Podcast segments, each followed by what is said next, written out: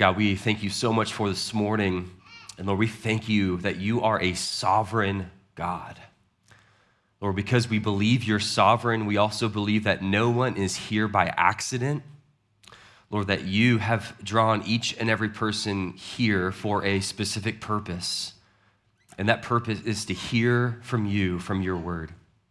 So we pray that you would convict and challenge and reveal and, Lord, stir up things in our hearts through your spirit and in the power of your word. We pray this in Jesus' name. Amen.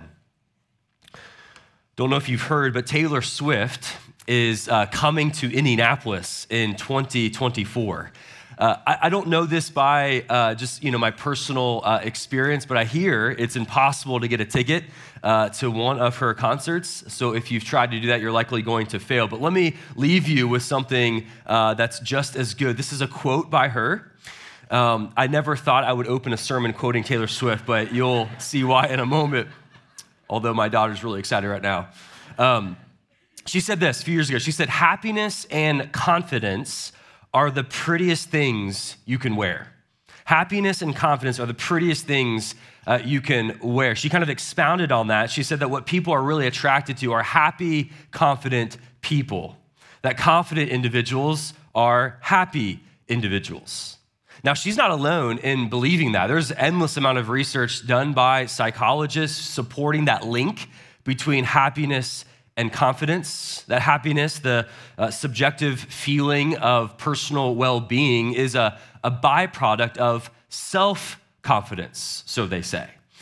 Now, if we agree that happiness is temporary, I, I might get behind that theory. But if I had a conversation with Taylor Swift and all these psychologists studying that link, I, I would tell them that there is something much, much better than temporary happiness that God offers a soul satisfying joy in Him. That there is this everlasting, overflowing joy that's found not in self confidence. No, no, the answer is not found within.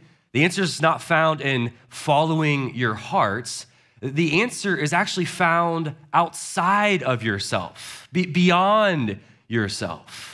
The answer is found in putting your confidence in God. That soul satisfying joy is found there. Confidence in God. It's an interesting way of putting it. it. It, sounds similar, but not the same thing as trust in God or faith in God or belief in God, but they're not the same thing. This is something that I think King Saul lacked severely confidence in God. And yet it's something that his son, Jonathan, as we'll see in chapter 14 here, possessed. But what is confidence in God? How is it different than trusting God? And how do we cultivate a confidence in the Lord? Those are all questions that we're going to look at as we move through the first half of 1 Samuel chapter 14. We, we begin, and chapter 14 is building off of what we saw in chapter 13. These first couple of verses introduce us, or remind us really, of the key players in this passage. These first couple of verses remind us that we have King Saul and then we have his son Jonathan, and yet it reminds us in a way that provides a stark contrast between them. There are lots of contrasts here I want to point out here. First, notice who Jonathan is with and then who Saul is with. Verse 1, we learn that Jonathan uh, is really only with his faithful armor bearer. It's the only one by his side. You put that in contrast to verse 2. Who is Saul with? Saul is not only with the 600 men from his, uh, his army that's dwindled down, but he's also with this priest named Ahijah. Now, who in the world is Ahijah? Well, verse 3 gives us more detail. You, you read verse 3, and it almost sounds like a kindergartner's prayer request. You know, please pray for my mom's uncle's brother's neighbor's cat who's broken leg, blah, blah, blah, blah. And now, let's remind ourselves of what these names mean, who these people are in verse 3. We're reminded Ahijah's great grandfather was Eli. Remember Eli? Is the priest, the judge in the beginning of 1 Samuel, a decent guy, not totally bad, but not totally good. But he had these two evil sons, and one of those sons is named Phinehas. Now, Phinehas is the grandfather of Ahijah here. He was evil, he was not a good guy. Verse 3 also tells us that Ahijah's uncle was Ichabod. Remember Ichabod from chapter 4? He was born at one of the lowest points in Israel's history. Remember his name? The meaning of his name is that the glory has departed. Okay, so that's Ahijah's uncle, is Ichabod.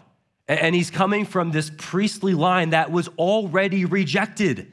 Remember, the, the Eli's priestly line has discontinued. So you've got Jonathan here with a faithful armor bearer, and then you've got Saul with this priest who's been rejected. Another contrast that we see is what Jonathan is doing and then what Saul is doing. Now remember, the, the scene is set for an epic battle.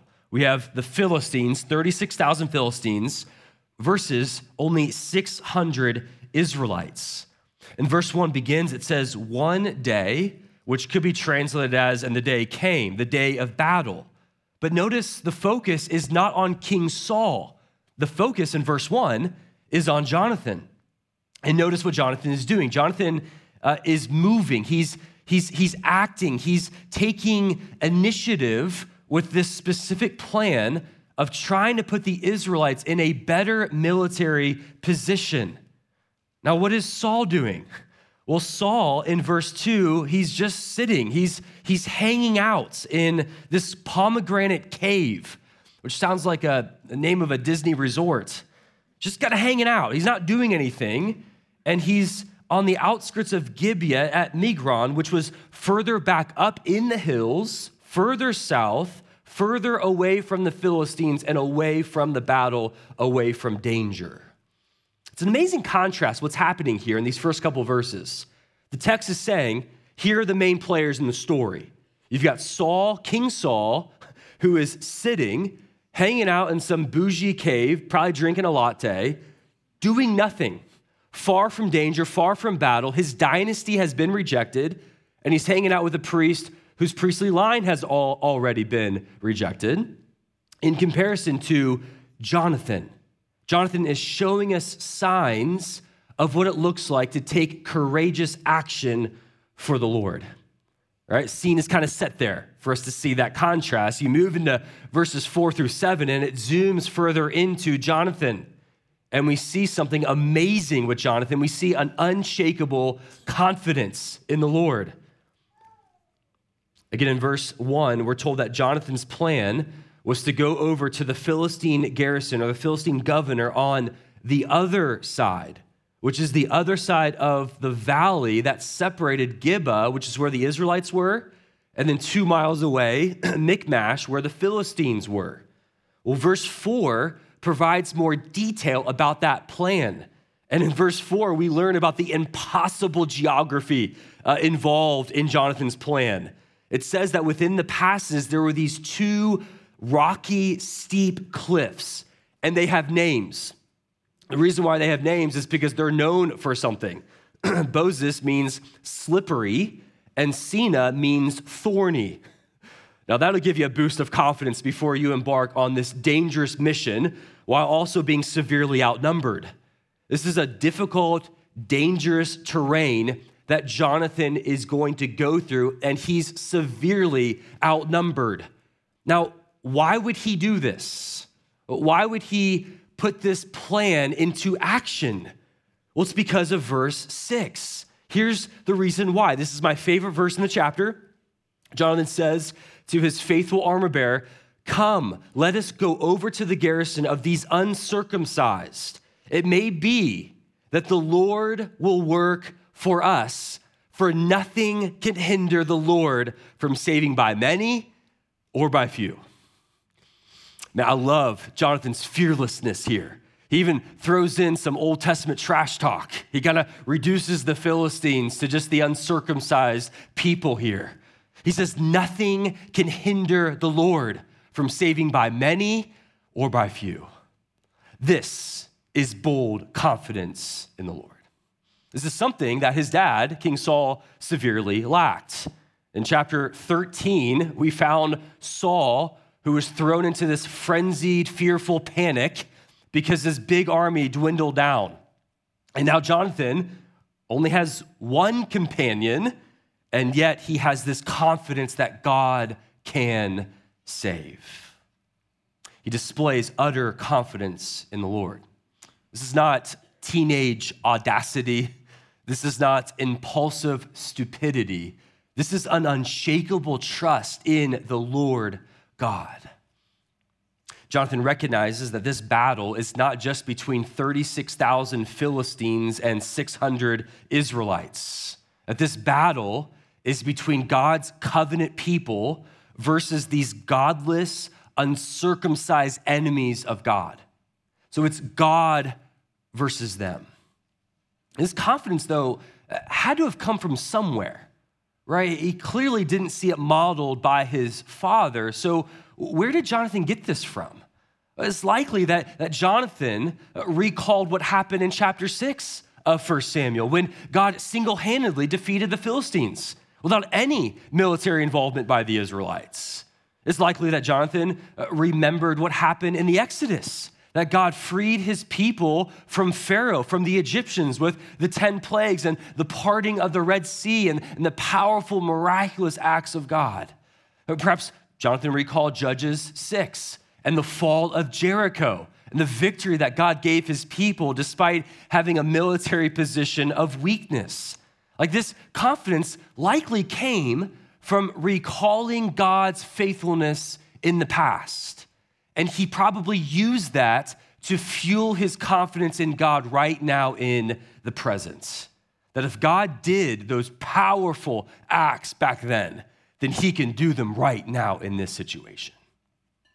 And we're also going to see in just a few chapters another individual who displayed great confidence in the Lord.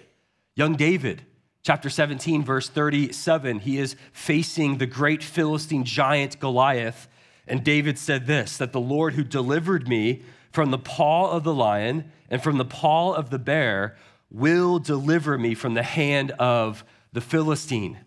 David's experience of God's faithfulness in the past, from the lion, from the bear, fueled his confidence in God in the present when he faced Goliath. See, Jonathan is displaying a theme that resonates in almost every person that God uses.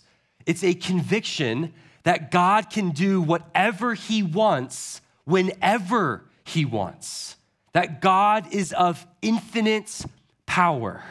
We see this all throughout Scripture.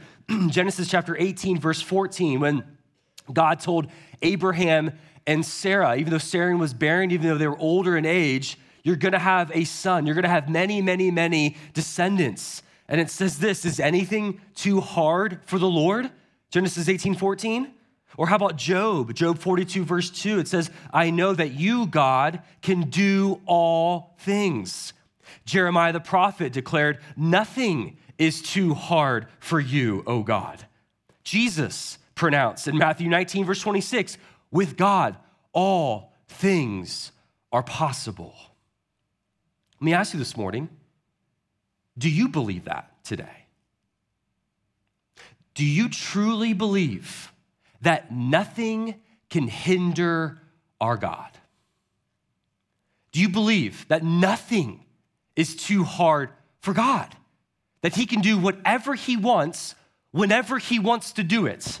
Like, do you honestly, truly believe that today?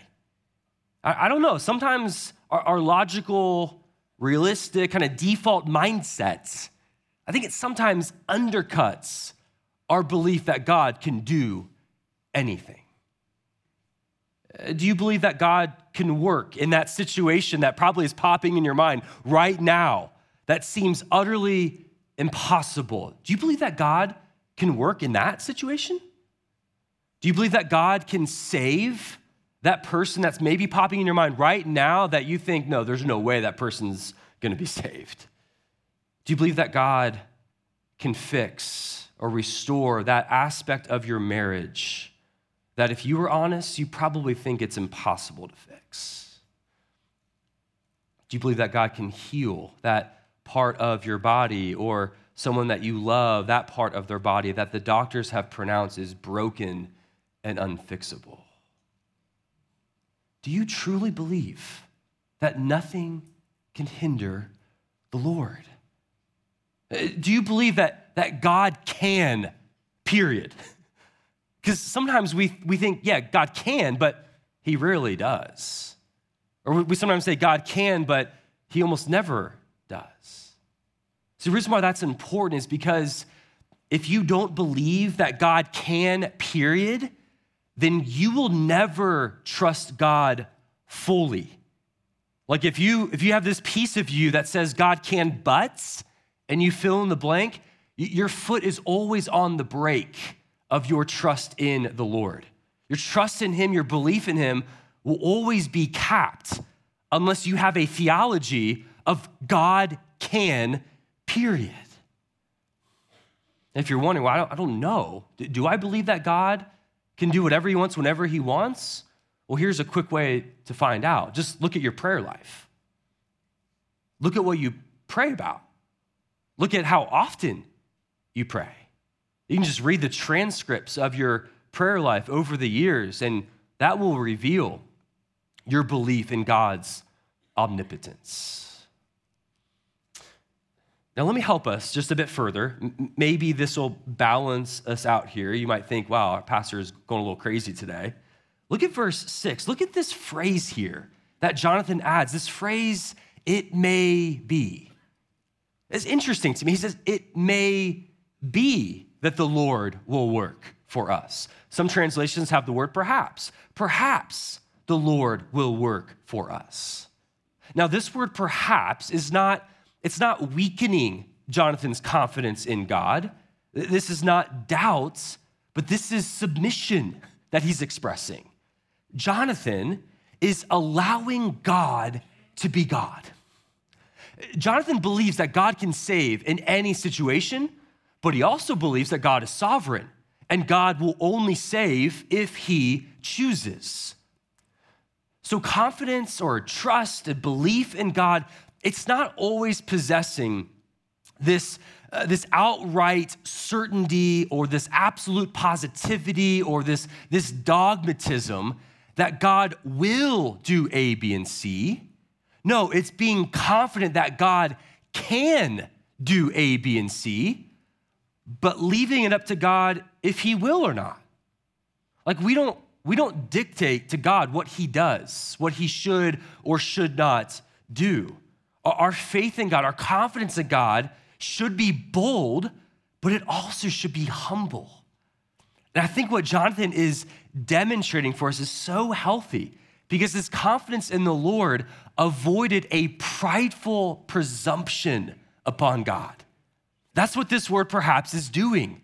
That this, without the word perhaps, we so often fall into this selfish and sinful entitlements where we begin to demand God to work in this specific way at this specific time. And so there's a little bit of a balance here that Jonathan is so wonderfully demonstrating for us. And I think it's a challenge for a lot of us. I think if we were really honest, we have that last phrase in verse six down for nothing can hinder the Lord. Check. Right? And, that, and that's a good thing, absolutely. But do you also have that middle phrase down? It may be that the Lord will work for us. Or is your theology, no, no, the Lord will work for us? See, some of us need to adopt Jonathan's perhaps and integrate it into our theological framework for how God works. That true confidence in the Lord, it fully believes that God can do anything, but it leaves room for God to determine how and when that unfolds. That's confidence in the Lord. Now, before we move on to Jonathan's amazing plan here, I just got to hit on verse 7 just for a moment. I love verse 7. I love the, the loyalty and the love and kind of the faithfulness that this armor bearer shows to Jonathan. Jonathan's plan is crazy. It's outrageous. They're severely outnumbered, going through this dangerous terrain, and he responds, Do all that is in your heart. Do as you wish. Behold, I am with you, heart and soul. Man, that's so good. Like, we all need an armor bearer in our life, don't we? We need somebody who is going to encourage us, who's going to be faithful, and who has our back. You need an armor bearer in your life. And Jonathan had that. Well, let's move into Jonathan's courageous plan, verse 8 through 14. He kind of lays out this plan of attack, and he essentially tells his armor bearer, uh, We're just going to play a little game of peekaboo with the Philistines. We're going to reveal ourselves to them, and depending on their response, that'll show us if God is going to give us the victory. He tells the armor bearer, We're going to reveal ourselves. And, and, remember, the Philistines have the high ground, they've got the advantage. But Jonathan says, If they see us and they say, Hey, stay where you are, we'll come to you, then we're, we're just going to stay. We're not going to move. But if they say, Hey, come on up to us, then we know God will give us the victory, which is the disadvantage. You'd rather them come to you than you come up to them. And yet, that's not the plan at all. And so we see this unfold where the Philistines see them and they kind of mock them.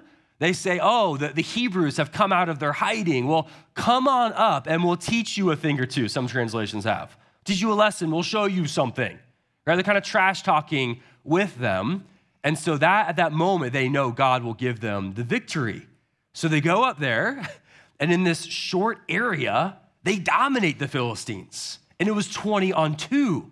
And yet God gives them a great victory. And I love this because, yet again, Jonathan's confidence and trust in the Lord stand out. Verse 12, he says, Come on, let's go get these Philistines, for the Lord, the Lord, the Lord has given them into our hands. See his confidence in God?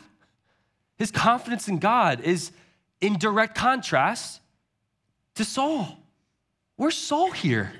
Saul's nowhere to be found. He's back at that pomegranate cave, just hanging out, sitting back doing nothing. It's Jonathan who is demonstrating the true essentials of faith, something that if King Saul would have had, he likely would not have disobeyed God in the last chapter and, and, and allowed him to become disqualified for his reign to continue and to be passed on to, to even Jonathan himself. And yet, because he disobeyed, his line will become discontinued. It might be perhaps worth noting, uh, just by way of application, this is yet again another father son dynamic in 1 Samuel. I found that really interesting. This is our third. Remember, way back when we had Eli, who was kind of a decent guy, and he had these two sons, evil sons. And because Eli failed to discipline them, uh, he had his priestly line taken away. And his sons just turned out to be really bad guys. And then you had Samuel, who was a good guy, and he had those sons that were evil. And now you've got Saul and Jonathan. Saul, who's trending towards not being a good guy, and Jonathan, who is faithful to the Lord, is confident in God. It's interesting that in each of these three examples, the sons never walked in the footsteps of their father, didn't go down the same path they did. I was reflecting on that. And I think there's a warning and an encouragement with that. I think the warning, and it's so, it's so humbling to think about this. It's a tough pill to swallow, but the warning here is that you can be a faithful father, a loving father someone who models what it looks like to follow after Jesus. And yet the reality is, is that there is no guarantee that your children will follow in your footsteps. There's no guarantee of that in the Bible. That only God can change hearts. And so the call here is to be faithful, keep doing what you're doing, keep pursuing Jesus but entrust, entrust, entrust your child to the Lord. Pray your guts out and model what a relation, a vibrant relationship with Jesus actually looks like. So the warning here is like you don't get to control their hearts and save them. That's something that God and God alone can do. But then there's also an encouragement here. And it's actually the flip side of that. That if you've had a lousy father, if you've had a hypocritical father, if you've had an ungodly, disengaged father, maybe an abusive father, the encouragement to you this morning is that that doesn't automatically mean that you will follow in his same footsteps. That, like Jonathan, you are not your father. You are not your father. And I don't know who needs to hear that today, but you can break the cycle. You can break generational dysfunction and not walk in the same footsteps as your father. That you can walk by the power and the grace of God, you can walk in the footsteps of truth and purity and faithfulness and wholeness and in grace. That you can be what Second Corinthians 5 promises for every Christian that if God has saved you, you can be a new creation. That the old is gone. The old is gone. Your past is gone, and you are new. That you can break the generational sin, not because you're so strong and mighty, but because God has made you new. That you're no longer dead in your trespasses and sins. You're no longer a slave to following in your Father's footsteps. That you can walk as a new creation in Christ and you can leave a legacy, a new legacy that can change generations to come. That you can say, just along Jonathan, nothing can hinder the Lord. Do you believe that today? It's what the church needs. What the church needs are, are fathers who have a sole focus of saying, look, my number one priority, I'm gonna pass the baton of faith in God, love in God. I'm gonna pass this baton of confidence in God to my children, and I'm gonna model it the best I can, and I'm gonna pray that it sinks in. But we need fathers to take that role seriously, but we also need individuals who say that the generational sin stops with me. That by God's grace, God's power, it's going to be a new legacy I'm going to leave. Whether your father was addicted to work or abused alcohol or drugs or uh, had sexual sin or a critical spirit or whatever the case is, if you really believe that God can do anything, God can change generations to come. And it can start with you. Well, let's move on here. The next thing that we see in this passage, this victory that the Lord provided to Jonathan, it produced a couple of things among the Philistines. It produced terror and it produced confusion. Uh, verse 15, it contains this Hebrew word for terror three different times. The, the more, you might not pick this up in your translation, but the more literal translation in the Hebrew actually reads this way it says, Terror broke out among all the troops, both in the camp and in the field. The outposts and the raiders were also terrified.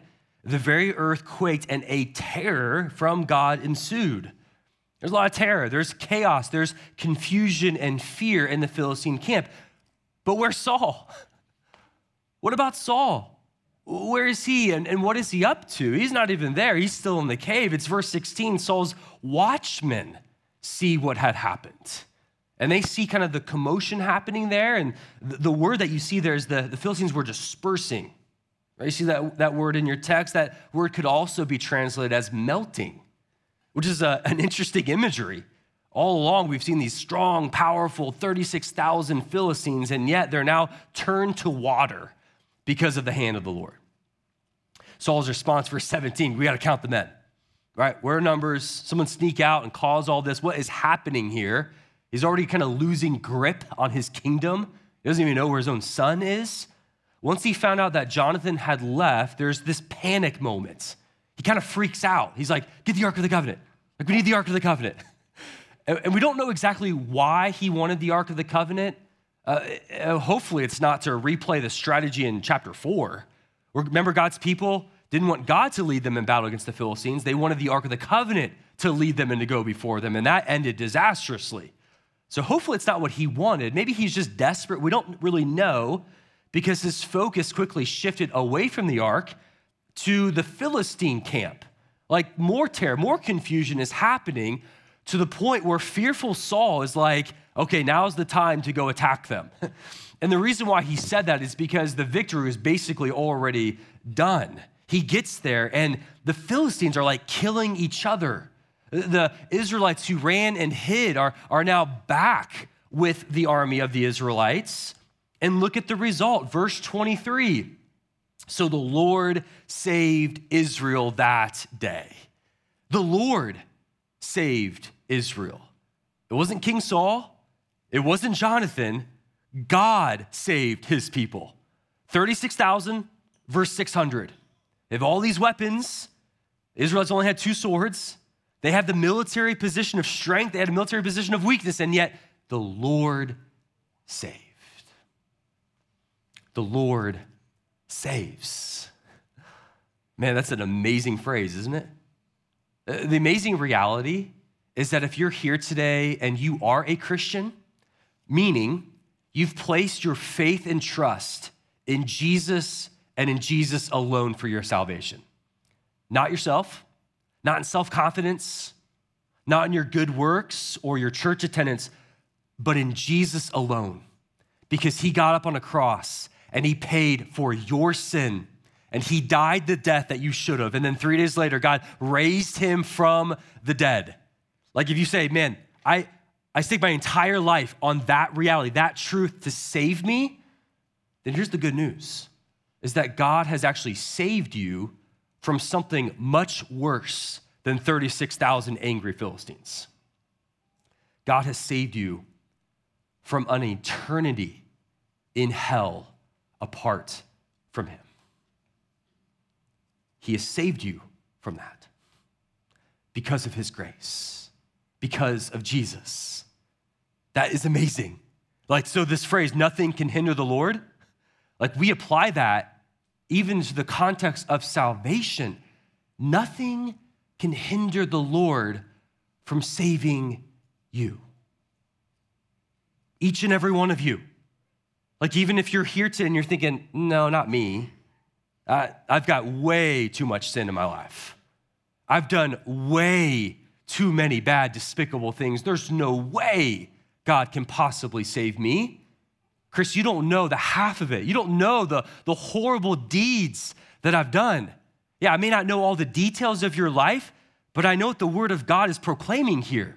The Word of God says, nothing can hinder the Lord that God can save even you and make you clean and new and forgive you of your sins. All you need is to admit your need for a Savior, put your faith in Jesus, and turn from your sins. The Lord saves, He rescues, He delivers those who trust in Him. Well, that scene ends for us but our time this morning does not. As we think about this passage in terms of some of the practical application, I, I want to just take a couple of minutes here and press into the theme of having confidence in the Lord. I was just struck by Jonathan's demonstration of this, and it made me contemplate how do we cultivate a deep confidence in the Lord? We're told, we're told to have it, but how do we grow it? And this is important because I want you to think about this for a moment. When are you, when are you most susceptible to falling into sin and throwing the commands of God to the side? When is that for you? You might think, well, it's when I'm most tired, it's when I'm most stressed, when I'm lonely, when I'm going through a trial, right? Those might be the immediate things, and those are all probably true and right, but let me suggest one other one that I think that's true for every single one of us. I think that we are most susceptible falling into sin when our confidence in the Lord is weakest. Be- because when you're tired, stressed, lonely, going through a trial, but your confidence in God is high, no temptation can touch you. You might be tired, but your confidence in the Lord to strengthen you is high, you're going to endure and resist that temptation. But if you have one of those things in combination with your confidence in God that's leaking, that's likely going to result in a compromised Christian. Because there is a profound connection between how we live out the Christian life and our confidence level in the Lord. A profound connection. And because that's true, let me give us just four quick ways to cultivate confidence in God. Here's the first one. The way we, we grow this is to ground our confidence in God's character and not our circumstances. This really stuck out to me in Jonathan, uh, his example here, his, because his circumstances should have created great fear, right? He was severely outnumbered, military position of weakness. His father is a poor model of this. And yet he didn't ground his confidence in his circumstances, but in something that does not change, which is God's character. And you and I have a, a daily battle of misplacing our confidence.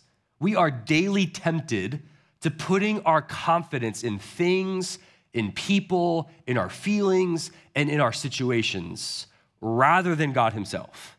And when we do that, we quickly realize that none of those things can hold the weight of our confidence. They weren't meant to, that they shift, they change. A lot of those things are outside of our control. And so our confidence goes like this. And yet, the call here is to have confidence in the Lord, not in temporal things, meaning you're grounding it in who He is. And our God does not change. Our God is the same yesterday, today, and forevermore. So when you wake up in the mornings, and you look yourself in the mirror and you think about all that you have on your plate for that day, all the pressures and the stresses and a busy schedule, don't put your confidence in your ability to manage that or how you feel. Put your confidence, preach to yourself in that mirror. My confidence is in the Lord, in who He is, in His faithfulness, in His power, in His wisdom. And watch to see your trust in God grow. Here's the second thing I would encourage us to build our confidence on, uh, in the Lord on an array of theological truths about God. What I mean by this is that we tend to love and favor like one aspect of God or one attribute or characteristic of God at the expense of ignoring or paying very little attention to the other ones. Like we might be all about God's power, right? He can do anything. And we might put our confidence in that. And that's good, that's fine. But there's a deeper sense of confidence that you can have in the Lord if you build on that. Not just putting your confidence in God because of his omnipotence, but what about his infinite knowledge? What about his sovereignty? What about his love for you? What about all of these other characteristics about who God is? And see your confidence in God grow. I think about my, my own marriage. Like, if my love and intimacy with my wife is just built on one aspect of Lindsay, like that she's very intelligent, like that's gonna be fine. But what about all these other things that are true about her? That she's loyal, that she loves the Lord, that she's a servant, right? Adding all of these different aspects is going to deepen my intimacy and even my confidence in her and our love for one another. Same is true with the Lord, which means you need to get into this book. You need to know God. You need to read about who he is, about his characteristics, and about these promises that he's laid out for you so you can grow in your knowledge of him that can result in a greater confidence in who he truly is. Thirdly, here, another way to grow our confidence in the Lord is to trust him with the long view in mind. Okay, follow me here. I think we do a, a decent job in trusting God with eternity right? We trust that God will bring us home with Him forever and ever. I also think that we do a pretty good job trusting in God with today, maybe even tomorrow. But there's another category there that I want to challenge us with. It's about having the longer view, past tomorrow, but before eternity begins. Like that space, that difficult category. It involves the unknown. It involves the future. it involves things that we can't control. My question is do you trust God even with those things? Like, let me give you a couple of questions here, maybe to, to bring this home a little bit. Do you trust God even if the trial that you're walking through has no endpoint? Before eternity begins, but it's well after tomorrow. Do you trust Him with that? Do you trust God with your child's salvation when and if that occurs? Do you trust God with your health issues or a loved one's health issue? Do you trust God with our country's future, whatever that might look like? Right? All, all of these things involve potential trials, things that we can't always control. And it's in that space, those are beautiful, beautiful opportunities to deepen your confidence in God. It says, man, I don't know what, what the future holds, but I'm going to trust God anyways because my trust and confidence in the Lord, it doesn't have an expiration date. It doesn't have any caveats. It doesn't have any disclaimers. Right? I'm going to trust in God no matter what. So use those to fuel and deepen your confidence in the Lord. Here's the last thing, I'll close with this, is to express deep devotion to God. We see this with Jonathan. He was all in for the Lord. And, and the two, I think, feed off each other. The more devoted you are to God, the deeper your confidence will be in Him. And the deeper your confidence is in the Lord, the more devoted you'll actually be. And so be devoted to Him, be committed to Him as you're walking through trials. Stay faithful to the Lord. Be devoted with Him with your time, with, with spending time with Him in, in, His Word and, and your prayer life, and how you serve others and how you're kind to others. And like live out your faith in authentic and genuine and faithful ways and see your confidence in God grow because you'll experience the depth of who He is. Church, let's continue to be a people who trust in the Lord because we're confident in who he is, that by God's grace, we can be a people who say with confidence, it may be that the Lord will work for us, for nothing can hinder the Lord from saving by many or by few. Let's pray together. Lord, we do, oh God, give you praise for who you are. Lord, we thank you that as we search the scriptures and have an open posture of growing in our knowledge of you, Lord, that you, you meet us there Lord, you expand and challenge how we see you, how we view you. Lord, I pray as, as we think about trusting in you, Lord, I pray that, that we would understand we will only trust in you if we have confidence in you. So, God, help us to grow in our understanding of your countless faithful deeds throughout all of history. And Lord, no matter what we face, help us to lean upon you. Pray this in Jesus' name. Amen.